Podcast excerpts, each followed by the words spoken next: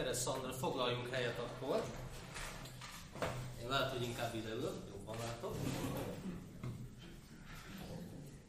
Hát sajnos, hogy sejthető volt, valószínűleg nem fogtok egymás torkának esni, ezt abból is sejtem, hogy nagyon közel ültetek le egymáshoz. Itt is volt hely. De azért próbáljatok reflektálni egymásra. Ha akartok, ha nem akartok, akkor nem muszáj, de ha van valami mondani valótok egymásra, akkor ezzel kezdjük.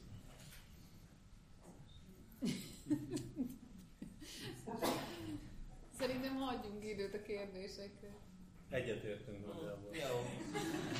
Oké, okay, jó, lesz, lesz majd itt vita majd. Azt mondta, te majd provokálsz. Hát meg a Miklóssal beszéltük. A, jó, hát akkor ez az a pillanat, amikor színpadra szólítom felkért hozzászólóinkat, Kajner Péter, közgazdász és és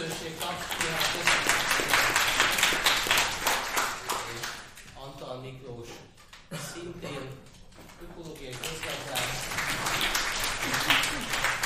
Szóval, nagyon röviden, akkor őket is bemutatom. Egyébként mindketten uh, oktatói a eltehumanökológia mesterszakának is. A Miklós egy lendület kutatócsoportot vezet, nem régóta, pár hónapja, itt az eltén. Péter pedig jelenleg főállásban a BVF-nek a munkatársa. No, hát akkor nektek van, azt beszéltük, hogy egy ilyen 5-8 percetek maximum, tehát röviden és arra kérnélek titeket, hogy konkrétan Szandrára és Gergőre reflektáljatok. Péter. Jó. Köszönöm szépen. Tényleg reflektálni szeretnék az előadásokra, illetve lennének majd kérdéseim is a végén, de nem a szokott módon fogom ezeket egybeadni, hogy az egy végén fölviszem a hangsúlyt, és ezzel kérdésnek fog hatni. Ugye a, sajnos Gergely gyorsan átugrotta azt a fóliát, amin látszott ugye ez, ennek a bizonyos homo economicusnak a, a, a karakter leírása, ahogy azt a mikroökonomia elképzeli, és hát ugye én valaha közgazdaságtant hallgattam, és ugye az ember ezt már az első fél évben megkapja, az első fél évnek az elején nagyjából, hogy hogy néz ki a homo economicus, és én ugye önkéntenül elkezdtem ezen mosolyogni, de hát hogy az ember nem ilyen, és mint kiderült a rákövetkező öt évben erre egy komoly tudományt építettek föl, és nem csak egy komoly tudományt, hanem az egész gazdasági rendszerünk is ezen alapul, hogy racionálisak, önérdekkövetőek vagyunk, és tulajdonképpen ez, a, ez a, az egyik legfőbb értéke a gazdaságnak, amit, ami hajtja. Úgyhogy az az érdekesség ennek az egésznek, hogy, a, hogy az előadásokból ez, ez jól kiderül, hogy, hogy tulajdonképpen nem ilyenek vagyunk, és, és valójában a lelkünknél másra vágyunk, mint, a, mint amire a homo economicus. Mégis a mostani helyzetben nem arról van szó, hogy egy, egy látványosan és köz, köztudomásulak hibás alaptézisekre épült gazdasági rendszert kellene leváltani, hanem ugye mindenki erre vágyik a világban, most eltúlzom, vagy, vagy kicsit provokálok, tehát úgy tűnik, hogy, hogy nincs ezzel semmi baj, hogy, hogy önérdekkövetőek vagyunk, hogy egyre többre vágyunk. Tehát nem az a baj, nem azzal van a baj, úgy tűnik az emberek szemében, hogy, hogy szélsőséges egyetlensége, egyre kevésbé áll meg az a pesgős pohárban, vagy egyáltalán nem, hanem hogy én is olyan gazdag szeretnék lenni. És a, az emberek többségének ugye nem esik az le, hogy soha nem leszel olyan gazdag, mint az a nyolc, vagy egyre kevesebb és ráadásul ugye a, soha a történelem során nem volt olyan szélsőséges a hatalom koncentráció, mint most, mert ugye ez, a, ez az óriási egyenlőtlenség, az óriási hatalom koncentrációval is jár, tehát ez azt is jelenti, hogy, hogy nagyon kicsi az esély arra, hogy a, hogy a változás normális körülmények között le, le, lezajlódjon. És tehát, hogy, hogy a többség szemében ez a rendszer ez nem tűnik bukotnak. Tehát az, hogy, az, hogy ökológiai katasztrófa van, hát jó, majd valahogy megoldjuk. megint csak egyelőre nem, nem nyilvánvaló, hogy, hogy maga a rendszer okozza ezt, a, ezt az ökológiai katasztrófát.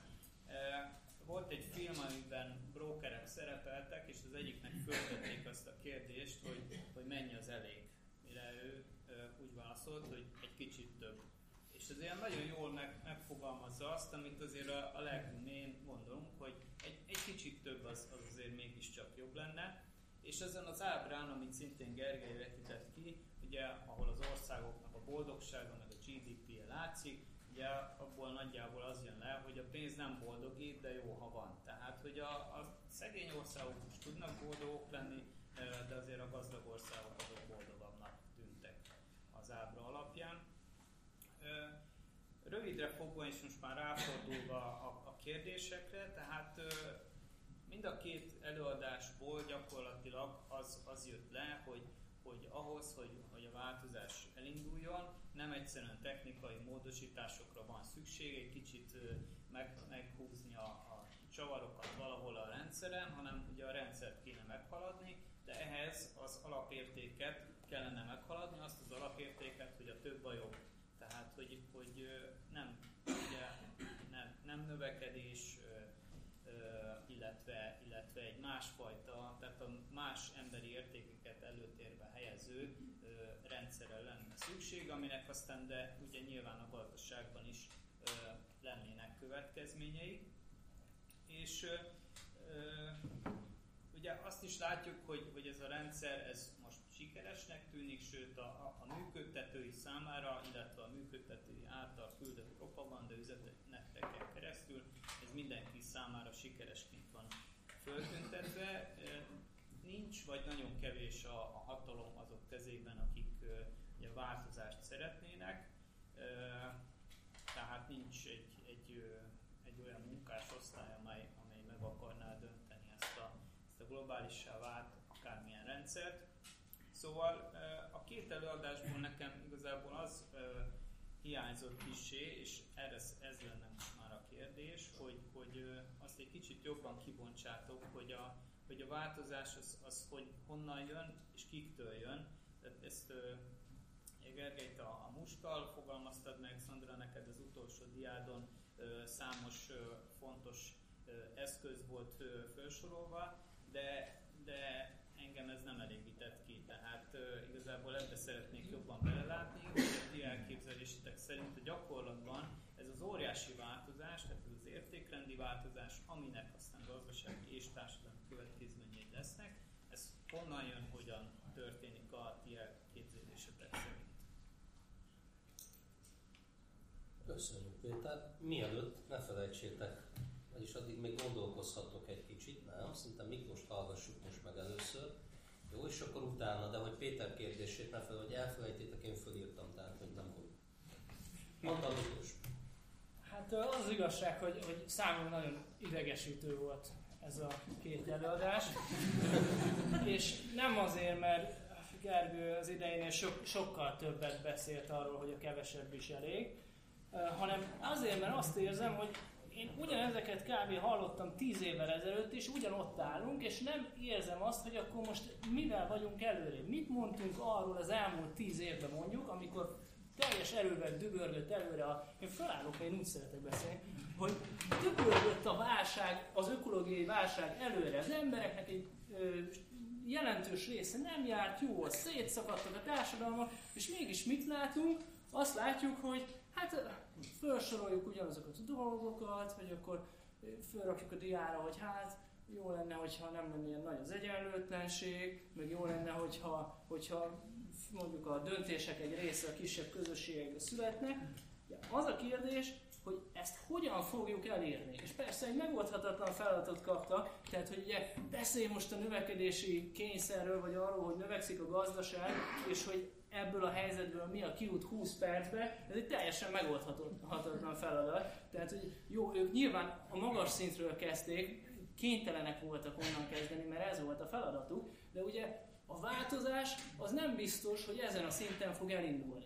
És az a kérdés, hogy akkor melyik konkrét területen mit lehet ezzel kezdeni, és ez milyen egységbe fog majd kapcsolódni. És ugye erre ebből egyelőre nem kaphattunk választ, és hát tulajdonképpen Péter is ezt rója föl, hogy hol vannak a válaszok. És ugye én már voltam hasonló helyzetben, ugyanerről kellett beszélnem, és ugye olyankor egy kicsit kellemetlen, de hát, hogyha az ember egyszer hozzászóló, akkor, akkor ragadja meg az alkalmat, és, és ugye, hogyha látja azokat a dolgokat, hogy jaj, a pénz az csak ennyi szintig boldogít. Ugye, hogyha én belegondolok abba, hogy a gazdaságnak vannak olyan részei, amik úgy működnek, hogy ha több pénzünk lesz, akkor ö, tudunk többet venni az adott dologból, és az ár ettől nem fog változni. Meg vannak más olyan részei, amik úgy működnek, hogy ha valakinek több pénze lesz, akkor az megveszi előnünk, mert mondjuk korlátozott a kínálat, tehát mondjuk a jó helyen lévő lakásokból viszonylag kevés van. Ugye ebből az következik, hogy a gazdaságnak ez a része mondjuk úgy működik, hogy ha valakinek itt több pénze van, mint nekem, akkor lenyom engem abba a versenybe, hogy kiveszi meg a jó helyen lévő lakást. Ezért ugye mondjuk azt mondani, hogy jaj, csak 65 ezer forintig, vagy 165 ezer forintig, vagy meddig tart a jóléti hozadéka a pénznek, hát ez egy igen megkérdőjelezhető dolog. Aztán ugye ott föl lehet tenni a kérdést, hogy jó, de melyik jóléti indikátor szerint? Mert a Kahnemannék is azt mondták, hogy jó, jó, ugye lehet itt többféle dolgot definiálni, és a life satisfaction az lehet, hogy tovább tud nőni akkor is, hogyha a happiness más indikátorai nem nőnek tovább. Ugye fölteheti az ember magának a kérdést, hogy jó, ha nekem nem lemondás, hogy, hogy kevesebb van nekem, akkor, mert hogy hangsúlyozzuk ezeknek az előnyeit, igen, igen, hangsúlyozzuk az előnyeit, de hogy tudunk azzal a helyzettel kezdeni valamit, hogy ugye a, általában a lemondás jellegű dolgok közvetlenül úgy jelentkeznek, hogy én megélem ezeket, a haszon jellegű dolgok pedig általában kollektív cselekvéseken keresztül akkor jelentkeznek, hogyha a többiek is úgy gondolják. Ugye ebből a helyzetből ugye évtizedek óta keressük a kiutat, és erre a kiútra alapvetően egyelőre úgy tűnik, hogy nem lehetünk rá. Legalábbis ebből a két előadásból számomra nem derült ki, hogy merre vezet ez a kiút. Ugye föltenném azt a kérdést, hogy a nem növekedési mozgalom, amelyiknek sok tagjával normatív szinten lehet szimpatizálni, én is szimpatizálok, de mit tett hozzá az elmúlt tíz évben, mióta mondjuk így hívják őket, mit tett hozzá, hozzá ahhoz, hogy melyik irányba keressük ezeket a kiutakat. És vajon az, hogy összegyűjtöttek korábbi olyan kezdeményezéseket, hogy mondjuk legyen egy egy jövedelmi plafon, vagy legyenek ezek a... Tehát, hogy mi az, amit a, a, a, ez a mozgalom tett hozzá a kiútkereséshez? Hogyan fogjuk átalakítani a gyógyszergyárat egészséggyárra? Hogyan, fogja ez, hogyan fogunk eljutni mondjuk a mostani magántulajdon rendszerből a, egy olyan rendszeri, ahol nem a magántulajdon dominál? Hogyha mondjuk a pénzre visszatérünk egy kicsit, azzal mit kezdünk, hogy a pénz egy idő után hatalom. Tehát, hogy az ember gondolhatja azt, hogy ó, hát a pénz egy idő után már semmi, inkább csökkentő jólétet. Ugye, hogyha az ember hatalmi játszmákban értelmezi a saját életét, akkor a pénz végtelenül jó, mert ott mindig lesz, akit le lehet nyomni. Ugye, hogyha én átváltam politikai hatalomra a pénzemet, akkor abban a pillanatban a több pénz nagyobb hatalmat fog jelenteni. Ugye erre, erre a dologra milyen megoldást találunk, és hol vannak azok a szerepeink? Milyen ö, szereplőként állampolgárként, valamilyen dolgozóként, valamilyen aktivistaként, hol, milyen módon tudunk lépni annak érdekébe, hogy ez a helyzet megváltozzon. A többi kérdésemet meghagyom később, ennyit talán elég.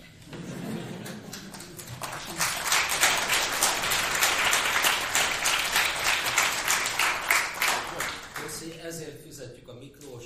A két idegesítő előadás elkövetőjét kérjük most, de nem csak Miklós, hanem Péter is, bár elég, eléggé hasonló volt a gondjuk, úgyhogy most már tényleg a tiétek a szó, most már provokál vagytok, úgyhogy...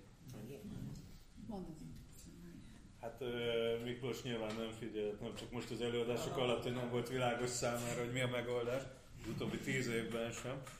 Felsorolnék néhány dolgot, ami szerintem változott. Azért hozzáteszem, hogy inkább egyetértek vele, mint, mint tagadom. Azt gondolom, hogy ez egy rettentő lassú változás, és azt gondolom, hogy nem egy olyan, mint amikor a gyereket tanítjuk, hogy elkezdjük a nem tudom milyen betűvel, és előbb-utóbb megtanulja az ABC-t, és minden betűnél többet tud, vagy amikor el kell látni gázzal a magyar népességet, hogy minél több kilométer gázvezetéket fektetünk le, annál nagyobb a gázellátottság. Kerekes professzor ezt megkülönbözteti a szelíd meg a vad problémákat. A szelíd az az előbbi, amiket idéztem, a vad, amikor gőzünk sincs, hogy hogy kell megoldani, kísérleteznünk kell, és nagyon nagy eséllyel lesz egy csomó rossz kísérletünk, és nagyon nagy eséllyel egy darabig romlani fog a helyzet, de legalábbis nem látjuk a javulást, és utána kezd el fölmenni.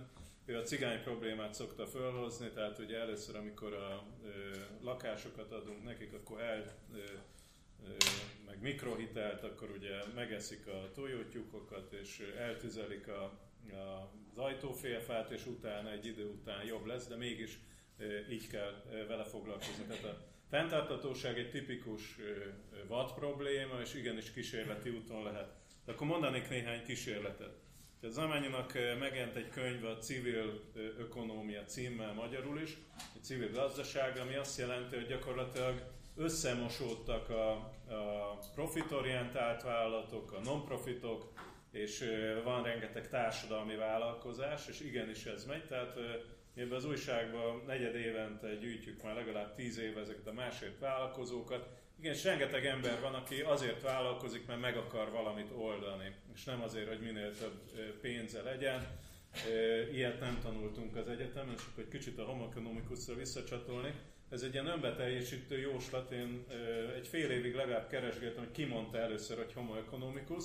Nem Adam Smith volt, sőt Adam Smith nem is mondta igazából ezt a láthatatlan kéz, meg ezt a az önérdek követő dolgot, illetve mondta egy-egy mondatba, de hát ez egy ugye 1200 oldalas könyv, tehát nem lehet azt mondani, hogy ez volt az ő fő üzenete, mégis ezt mondogatjuk, és ezt úgy hívjuk, hogy, hogy önbeteljesítő jóslat, egy olyan érv, amit minél többet ismételgetünk, annál inkább elfogadják az emberek.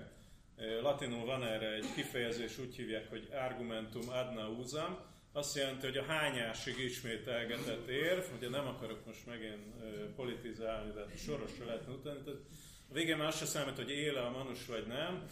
Az a lényeg, hogy ő, ha sokat mondjuk, akkor mindenki elhiszi, hogy, hogy úgy van.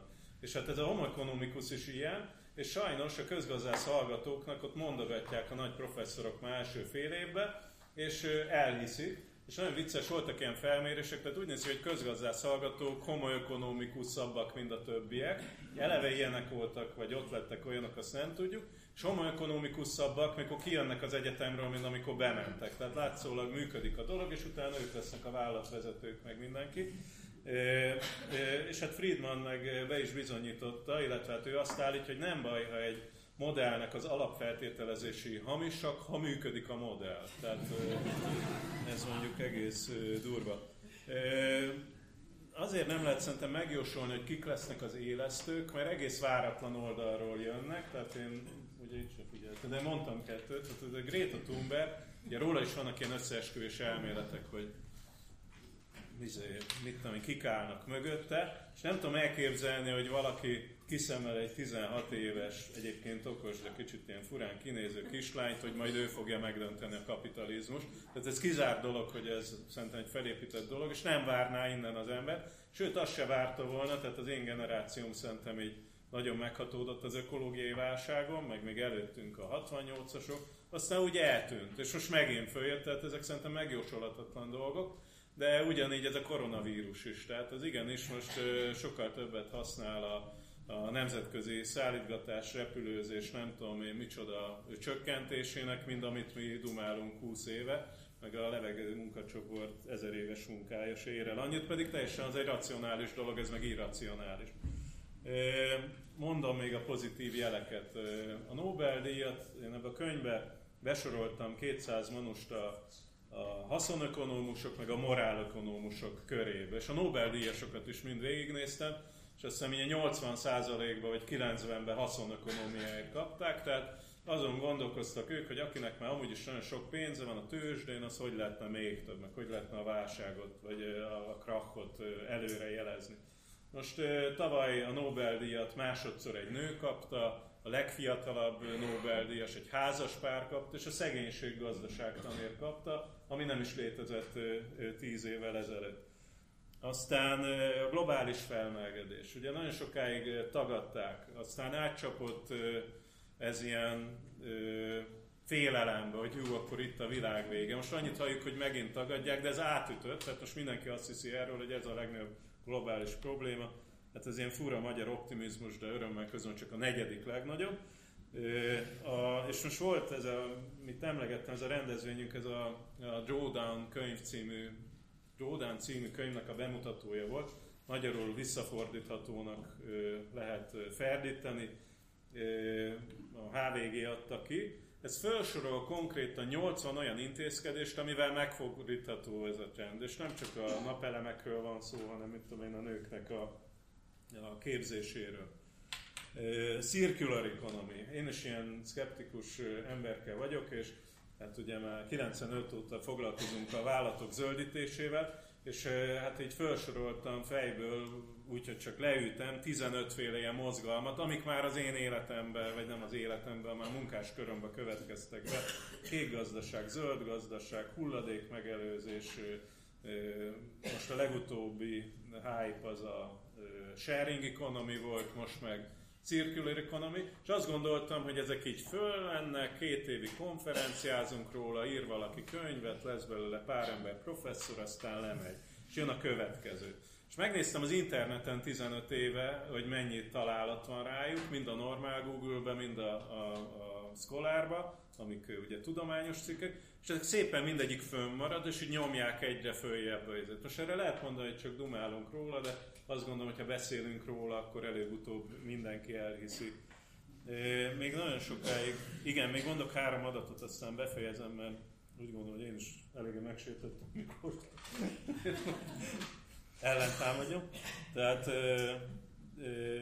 az egyenlőtlenségből. Amikor a világválság volt, akkor elkezdték a bankárfizetéseket maximálni. Először a bankokat kihúzta az amerikai kongresszus a csődből. Utána az autógyárakat nem. Miért nem húzta ki? Azért, mert a három vezető autógyárnak a vezérigazgatója elkövette azt a hibát, hogy a magárepülőjükkel mentek Washingtonba. Ők egyébként így járnak dolgozni, tehát nem tudom, Kaliforniából, akkor most Detroitba a repülővel mennek, de hogy ez nem volt. Portlandre bevezették, hogy az a cég, ahol a vezérigazgató és a legalsó munkásnak a bére közötti százszoros különbséget meghaladja a bérkülönbség, ott kell fizetni 10% adó plusz adót. Ha 250-szerest meghaladja, ott 25% plusz adót. Lehet mondani, hogy apróság, de ugye ez 10 éve vagy 20 éve fordult volna elő, akkor azt lehetett volna mondani, amit Friedman 70-ben elmondott, hogy ez egy ilyen kommunista izé, hülyeség, ő megdolgozik érte, de már nem gondolják ezt az emberek. Németországban most bevezették a kötelező jelentésekbe, nem a környezeti jelentésekben, meg nem a társadalmi felelősség jelentésekben, hanem a normál pénzügyi beszámolókban, ami minden nagy cégnek kötelező, hogy a medián dolgozó és a vezérigazgató fizetése közötti arányt kell kötelezően közölni. Tehát van ezer év erre, meg arra, szerintem történt sok minden, biztos, hogy lassabb, mint kellene. Hallgassuk meg, hogy Szandra mennyire sértődött meg. Én nem, én nem sértöttem meg. Tehát hogy az az igazság, hogy amikor tőlem azt kérdezik, hogy hogy működik a nem növekedés gazdasága, akkor azt mondom, hogy fogalmam nincsen, mert még nem próbálta ki senki. Tehát, hogy, hogy, hogy teljesen nyilvánvaló, hogy itt, itt, itt valamiről beszélünk, ami egy, ami egy paradigma jelölt. Ami azt mondja, hogy igen, szerintünk lehetne így is csinálni, és az, hogy eddig nem volt uh, uh, kommunikáció a főáram, meg ugye egy, egy, egy alternatív paradigma között, az teljesen természetes, nem is szokott lenni a tudományos forradalmak előtt ilyen típusú gondolkodás, mert az egyik a saját gondolat körébe keresi a megoldásokat, a másik meg egy másik gondolati körbe keresi a megoldásokat. Tehát az, hogy nem tudunk most azt mondani, hogy ja, ez így működik, hát persze, hogy nem tudunk erre, erre, erre, erre, erre választ adni. Um, de hogy, hogy van egy mondás, amit én nagyon-nagyon szeretek, ami azt mondja, hogy a, a, a komplex problémákra ügyetlen válaszokat lehet adni.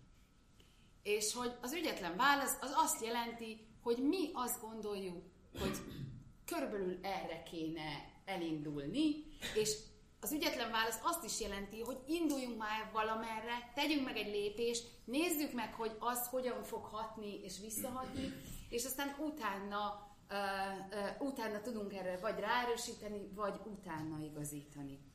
Én, én optimista ember vagyok, ezt szokták is egyébként felróni nekem, de azt gondolom, hogy nyilvánvalóan, ha valaki ezzel a témával foglalkozik, akkor az hisz az emberekben. Tehát, hogy, hogy, hogy azok az emberek, akik azt mondják, hogy ja, az emberek egyébként hülyék, képtelenek változni, stb. stb. Hát akkor én csak azt tudom mondani, hogy hát akkor mindannyian hatalmas gödröt társunk, aztán feküdjünk bele. Tehát, hogy, hogy, hogy én, én azt érzem, hogy azzal, amikor azt mondjuk, hogy az emberek képtelenek rá, túlönzőek, túlhülyék, a hatalom megdönthetetlen, stb. stb. Én azt gondolom, hogy ez ugyanolyan kifogáskeresés, mint egy csomó minden más. Az, hogy honnan, honnan fog jönni a változás, és hogy a hatalmat mi fogja megdönteni, én azt gondolom, hogy a hatalom egyáltalán nem annyira bebetonozott, mint ahogy mi azt néha ha elhisszük.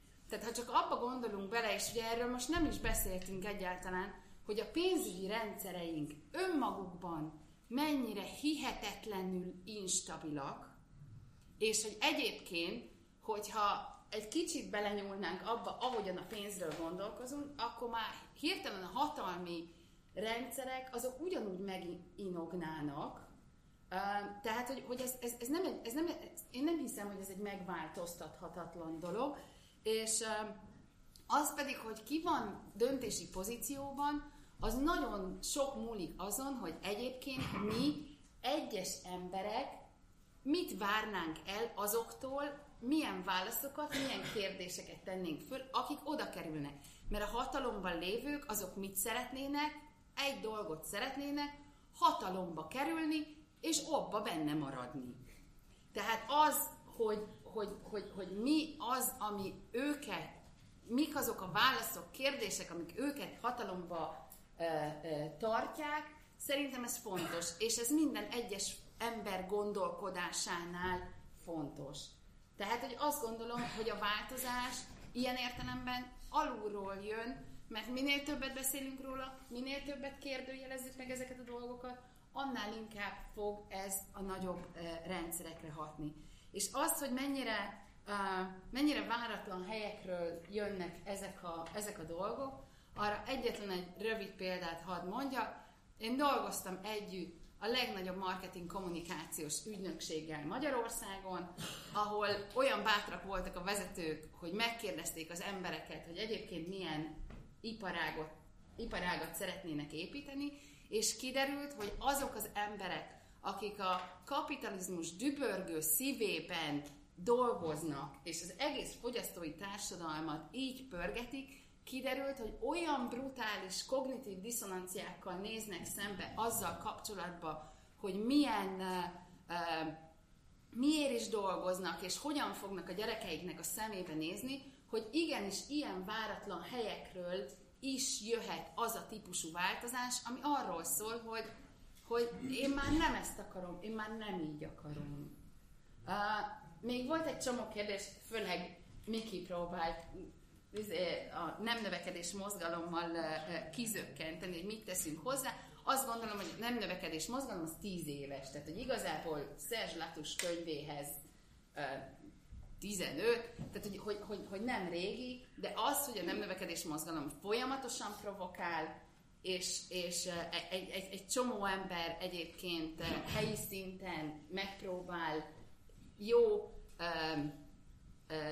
példákkal elő, előjárni, meg minden, én azt gondolom, hogy ez valamit számít. És azt, hogy ez mikor robban be, és mikor lesz ebből valódi paradigmaváltás, vagy mikor jön el mondjuk egy tudományos forradalom ilyen értelemben, azt nem lehet megjósolni. Lehet, hogy jövőre. Nagyon szeretném kötni, ez az elején kiderült, a két héttel ezelőtti alkalmunkhoz ezt a beszélgetést. Azt szerintem csak jó, ha, ha van kapcsolat az alkalmak között, és tudom, hogy nem mindenki volt itt. Nagyon egyszerű kérdésem van hozzátok minden egyetekhez ezzel kapcsolatban. Létezhet-e kapitalizmus növekedés nélkül? Tehát ha komolyan vesszük a nem növekedést, ez kapitalista keretek között meg lehet-e oldani? Egyszerűnek tűnik, úgy egyszerű föltenni a kérdést, nem megválaszolni, ugye? Én sem gondolom, hogy megválaszolni könnyű, de kíváncsi vagyok a, hogy is mondtad, ügyetlen válaszokra. Én, én meg egyszerűen azt mondom, hogy nem mindegy, hogy hogy hívjuk. Tehát, hogy kezdjünk már el belenyúlni a rendszerbe, kezdjünk el belenyúlni a rendszerbe, nézzük meg, hogy hova lehet kimozdítani, és aztán majd 40, 50, 100 év múlva elnevezzük, hogy ezt hogy hívták. Posztkapitalizmusnak, vagy, vagy valami olyan, nem, hogy, hogy, hogy nem ilyen egyszerű szerintem. Azért megmondom miért. Mert, mert nem mindegy, hogy hol keressük ezeket a megoldásokat, milyen gondolati rendszerben keressük, milyen intézményi keretek között keressük. Tehát erről kell egy elképzelésünk legyen, és neked is van elképzelésed, és azok, amik, az a háromszor négy kis téglalap, amiket, amiket fölírtál, abból is lehetett ilyesmire következtetni, hogy ez valami kapitalizmust meghaladó. Nem feltétlenül, és nem mindegyikes sugalta, de például én direkt ki is írtam magamnak, mert egy volt, amit átugrottál teljesen gyakorlatilag, fél mondatban említetted, magántulajdon helyett hozzáférés. Ugye? És a magántulajdon az abszolút az egyik sarokköve a kapitalizmusnak. Ha azt mondjuk, hogy magántulajdon helyett hozzáférés, nem tudom, mit értettél, kíváncsi lennék, akkor most megkérdezem, hogy ez alatt mit értem, volt időd a végén, mert a szigorúan jelezgettem ott. Szóval, mit jelent ez? Magántulajdonját hozzáférés.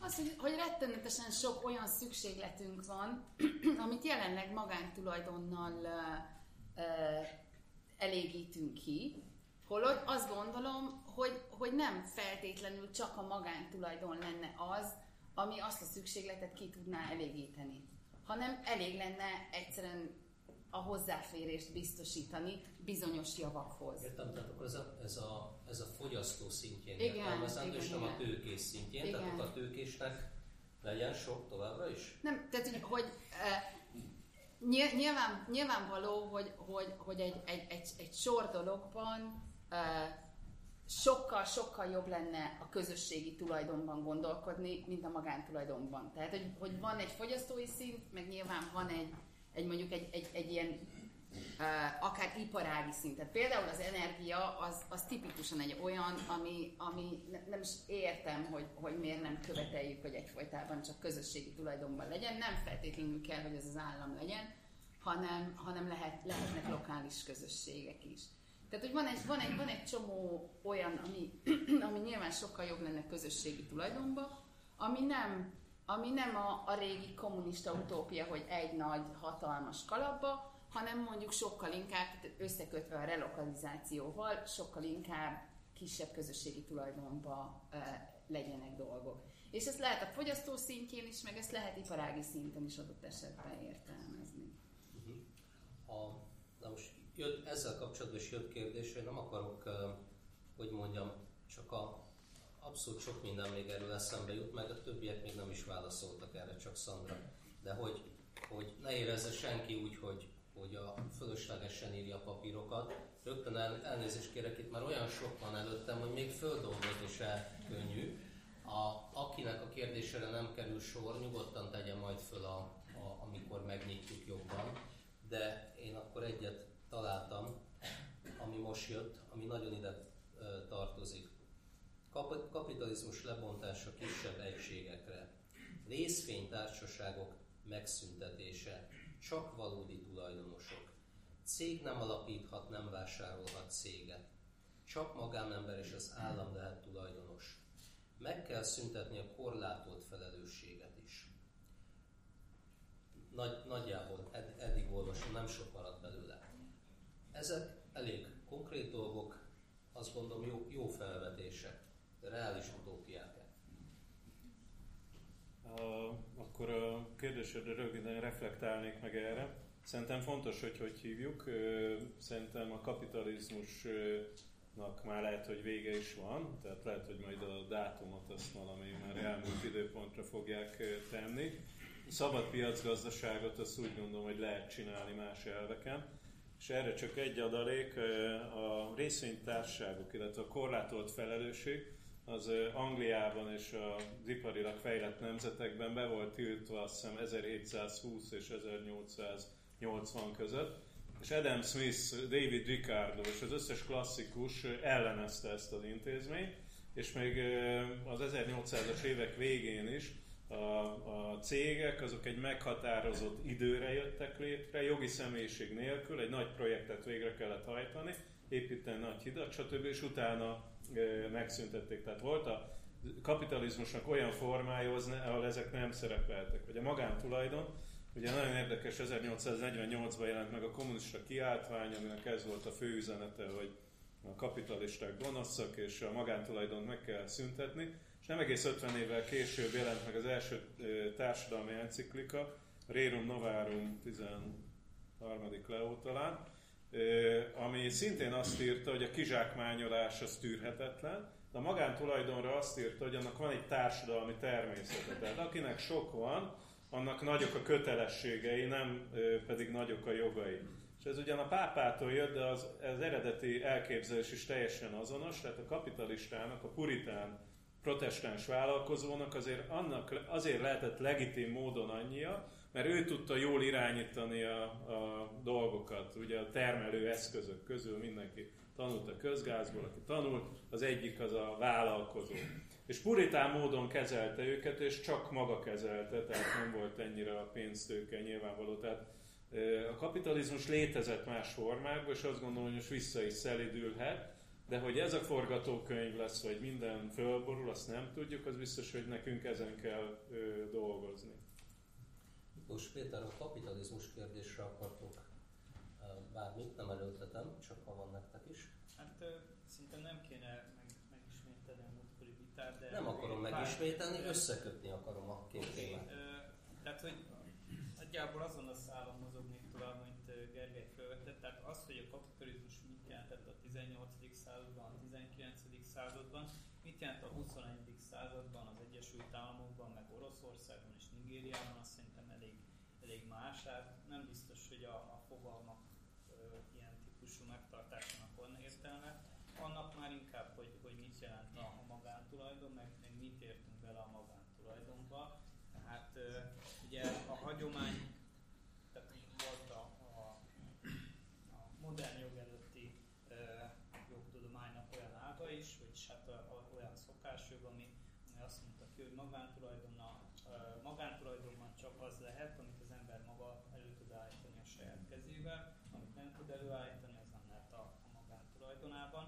Tehát, hogyha ha egy ilyen irányba elmozdulna a dolog, és ugye nagyobb szerepe lenne a közösség által tulajdonolt jószágoknak, meg hát ez a szolgáltatás alapú gazdaság is szerintem elég, elég szimpatikus irányzat, akkor nevezhetjük éppen ezt kapitalizmusnak, de lehet, hogy már régen nem az, mint amit mondjuk Marx Gergő, egyébként ezt a állításodat tényleg röviden, azért fejtsd már ki, hogy mire alapozott, hogy a kapitalizmus már esetleg véget is ért. Tehát ezt hogy támasztod alá? Nem tudom, láttam azt a megérzés. Tehát ha én datálnám majd később, hogy mikor kezdett el, akkor valószínűleg 1970-re tenném a végét, mert akkor ö, élte föl a, a természeti, tehát akkor volt először az ökolábnyom deficites. Tehát utólag ugye valahogy elhelyezik, ugye arról sincs egyébként egyetértés, hogy az újkor mikor kezdődött, vannak akik az angol polgári forradalomra rakják, vannak akik a franciára, de azért sejtjük, hogy egy olyan 100-150 éven belül volt, és szerintem mindegy, hogy hova fogják tenni, de valami nevezetes eseményhez kötik, azt szerintem ez például lehet, tehát azért nem tud teljesen elszakadni. Tessék? A ma esti vitához. Igen. De először kimondtad. Én azt szeretném, ha azt mondaná, igen, hogy én voltam először, de nem kereszteltem el, tehát én valamizmusnak nevezem az újat, mert egyetértek, hogy majd később fogják ezt elkeresztelni valami karakterisztikáról, de szerintem az nem lehet a tőke. Tehát a tőke lesz továbbra, és akkor tovább megy a koncentráció, a robotizálás, az egyenlőtlenség, stb. Az a negatív forgatókönyv számomra. Na, de hát ez akkor a kapitalizmus leglényege, nem? Tehát, hogy a jövedelem különbséget, amiket leghangsúlyosabb témád volt az előadásban, hát azt, azt, azt a kapitalizmus szüli és a kapitalizmus tőke felhalmozása nyomán jön létre, és nagy kapitalisták fényképeit mutogattad. Szerintem ez olyan, mint az áram, hogy kell legyen bizonyos feszültség, különbség a társadalomban, de ez túl nagy, akkor agyon csapja az ember. Tehát erről vannak nagyon jó kimutatások, hogy ahol nagy az egyenlőtlenség, ott, ott rendkívül sok a deviancia, stb. Tehát szociológiak mérhetően egy darabig motivál a dolog. Egyébként én erre a versenyre, meg mindenre ilyen Gauss-görbéket szoktam rajzolni. Tehát egy darabig motivál igenis a verseny, meg a pénz, meg minden, aztán demotivál mert már nem lehet utolérni. Tehát én se akarok már vállalkozni, mert, mert semmit nem tudnék nyitni, mert mindenhez akkor a tőke, know-how, meg mit tudom én, micsoda kell. Még visszacsatolnék, itt volt egy pillanatra ez a demotiváltság. Londonban azt hiszem az emberek 60-70-80 százaléka azt gondolja, hogy semmi értelme a munkájának. Ugye bullshit jobnak hívják ezt angolul. Tehát amit, amit mondtál, hogy a multiknál nagyon demotiváltak az emberek, egy csomóan önkénteskednek, tehát nekem is van multinál olyan ismerősöm, aki elmegy a Gyula Ivánsz gömörszőzöse kecskét gondozni két hetente, egy napot kocsival, ami nyilván ökológiailag egy katasztrófa, de érződik, hogy nem boldog a Mercedes-ével. Miklós, tehát ugye az volt a kérdés, hogy a növekedés és a kapitalizmus között... Összeegyeztethető a kettő, nem... nem... Ugye itt a, számomra az az alapkérdés, hogy azok közül a dolgok közül, amik a növekedési kényszert kialakítják, azok közül mik a kapitalista társadalmaknak a jellemzői, és mik a nem kapitalista társadalmaknak is jellemzői.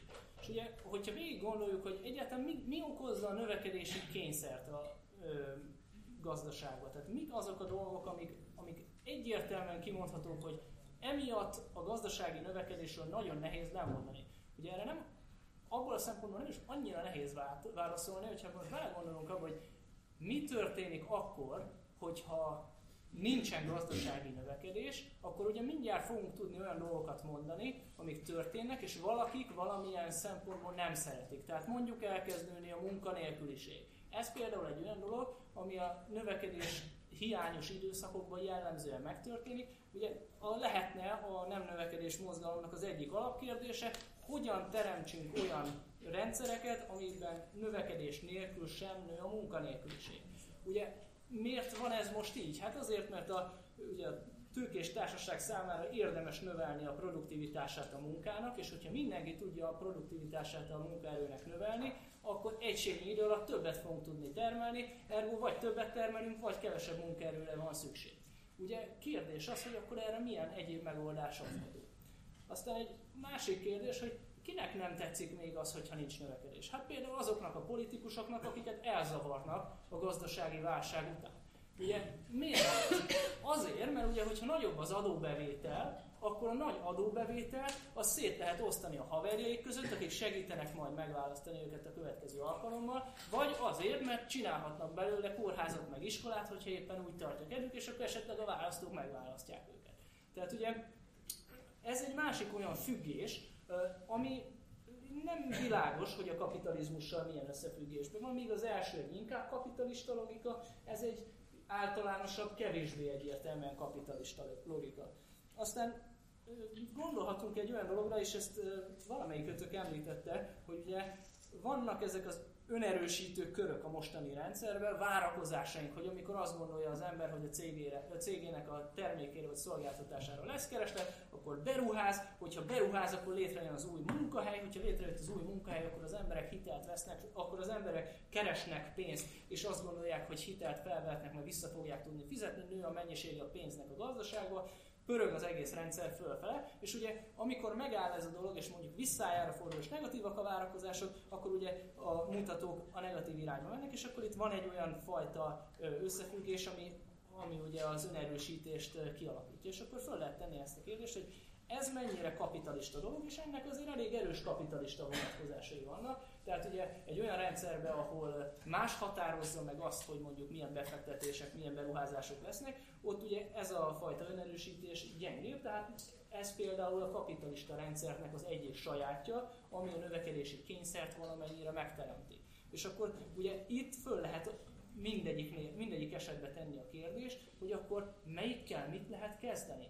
Hogyan tudunk elszakadni ettől a rendszertől. Van-e reális elszakadási lehetőség a különböző növekedési kényszerek esetében? És ugye lehet azt mondani, hogy hát tulajdonképpen lehetne mondjuk a munkanélküliség problémáját úgy kezelni, hogy akkor kevesebb lesz a munkaidő. Tehát, hogy mindenki kevesebbet fog dolgozni, nem több termelésen, nagyobb szabadidőre fordítjuk ugye a, ezt a produktivitás növekedést. És voltak olyan közgazdászok, kénysz 20. század bizonyos pontjai, úgy gondolta, hogy hát majd mi 15 órát fogunk, a mi generációnk 15 órát fog dolgozni. Csak aztán úgy tűnik, hogy a marketing az meggyőzött minket arról, hogy hát nem ez a jó irány, hanem, hanem inkább, inkább fogyasszunk többet. És itt visszatérnék egy kicsit az előadásokhoz, meg Péter hozzászólásához hogy a mi rendszerünk arra van építve, hogy homo economicusként viselkedünk. Hát amikor a marketing arról győz meg, hogy azért vegyünk városi terepjárót, mert majd megmutatja nekünk, hogy egyedül autózunk a gyönyörű hegyvidéken, az mennyire a racionális viselkedés. Hát pont az ellenkezője. Úgy adnak el nekünk minden, hogy a Coca-Cola egy érzés, és gyönyörű csajok lesznek mellettem, amikor én azt iszom. Tehát, hogy ez, ez, a, lehet azt mondani, hogy a homo economicus modell az nagyon fontos ebbe a gazdaságban, de akkor meg kell mondani, hogy pontosan miért. Milyen, hogyan van a rendszer mögött ez a gondolat? Mik azok a pillanatok, amikor azt mondja nekünk a rendszer, hogy azért jó úgy minden, mert mindenki a preferenciáit elégíti ki, és mik azok a pontok, amikor éppen hazudik nekünk, mert éppen azt használja ki, hogy nem vagyunk racionálisak. Bedobok még egy, ha már belekezdtél ebbe, hogy kinek hiányozna a növekedés, mi van a növekedés kényszer Ugye vannak olyan gondolkodók, akik a pozitív kamat intézményét emelik ki, van, aki egyedül csak ezt nyilván ez komolytalan, de árnyaltabb megfogalmazásokban is szerepel, hogy ez az egyik fő oka a növekedés kényszernek. Mit gondoltok erről? Lehetséges-e reálisan, ha ezt, ezzel egyetértünk, akkor le, lehetséges-e reálisan más típusú pénzrendszer, kamatmentes, negatív kamatos, jobb-e az? Én ezt hozzátettem volna ahhoz, amit, amit, amit, amit Miki mondott, hogy ugye nyilván tehát, hogy a pénzrendszer, a hitel, a hitelezés eh, rendszere az iszonyan pörgeti a növekedést. Tehát, hogy az, az, az, az egyértelmű, hogy, hogy az az egyik mozgatórugó a, a, a, az egész mögött. De én nem tudom, hogy akartok-e még két órát itt ülni, mert hogy ez egy akkora téma, hogyha ebbe belekezdünk, akkor az így... Nem, nem tud két percben összefoglalni? Szerintem, szerintem nehéz. Ügyetlen válasz sincs két percben? Valaki más? Hát az, ügyet, az ügyetlen válasz az az, hogy nyilvánvalóan hozzá kéne nyúlni. Tehát, hogy a, a, a hitelezés, a, a nem növekedési mozgalomnak van egy ügyetlen válasz, a hitelelengedés. Radikális, provokatív, de ha elkezdünk róla beszélni, akkor megértjük azt, hogy miért fontos. Oké, de marad a pozitív kamatrendszer, ez nem termelődik újra? Hát um, nyilván ahhoz is hozzá kellene, hozzá kellene nyúlni, de az biztos, hogy, a, hogy, hogy az a hitelezési rendszer, ami, ami, ami most van, az, az iszonyú nehézé teszi azt, hogy a növekedésről lemondjunk. Szerintem is ez egy különféle év témája lehetne. Vannak, akik azt hiszik, és ez egy külön iskola az alternatívok között, hogy a kamatos kamat az minden bajnak a forrása, és egy Silvio Gezerre szoktak hivatkozni, ajánlatják a könyvét, én végén kezembe vettem ezt a könyvet, és el is olvastam számomra, majdnem kommunista vagy, vagy homo economicus hívő a, a manus, és most ezt nem tudom megindokolni a két percben, de vannak, lennének érveim. Szerintem nem lehet egy intézményt kipécézni. Manapság a spekulációs pénzek azok szerintem sokkal nagyobb problémát jelentenek, mint a kamatos kamat. De az is igaz, hogy eddig minden rendszerben voltak ilyen, kvázi ilyen erdőtüzek, tehát egy darabig gazdagodtak a gazdagok, a szegények szegényetek, vagy, vagy utána volt egy ilyen összeérés az indiánoktól kezdve a középkörű Európáig, és a kapitalizmus az tényleg már 300 éve csinálja ezt, és ezért jutottunk ide, tehát valami kellene, de ugye, mintkor ezt már kimondjuk, akkor innentől már nem lehet más mondani, mint hogy forradalom, meg Tobin adó, meg nem tudom micsoda. Tehát az a baj, szerintem ugyanaz a baj, mint a túlnépesedéssel, hogy nem tudunk utána emberi választ adni, a túlnépesedésre egyébként tudunk, tehát az embereket kiemelnénk a tisztes szegénységbe, az extrém nyomorból, akkor automatikusan lemennének a, a népesség, a szaporulatszámok, és az egy emberi megoldás lenne. Én most nem kormányoznám vele tovább. Ide csak egy nagyon rövid hozzászólás, hogy azzal, hogy ennek nincsen más kimenetele, mint ilyen nagyon drasztikus dolgok, én ezzel nem értek egyet. Hát, hogyha most megnézzük, hogy van olyan hely Budapesten, ahol lehet bitcoinnal fizetni, akkor az ember azt gondolhatja, hogy hoppá, ez egy más módon szerveződő pénzrendszer, mint az, amit használunk. Most az, hogy ez mennyiben válasz a mostani kihívásra, vagy inkább egy még annál is rosszabb dolog, az egy másik kérdés. De az, hogy folyamatosan jelennek meg olyan innovációk, amik akár ezt az egész pénzrendszert átírhatják, megváltoztathatják. Ugye ez a fintech, ez egy olyan ö, iparág már, ami már dollár milliárdokban mérhető. Tehát azért ez nem egy jelentéktelen valami, ami éppen, ö, éppen csak létezik vagy nem létezik. Ez egy olyan dolog, ami adott esetben a pénzrendszer jelentős megváltozását hozhatja magával.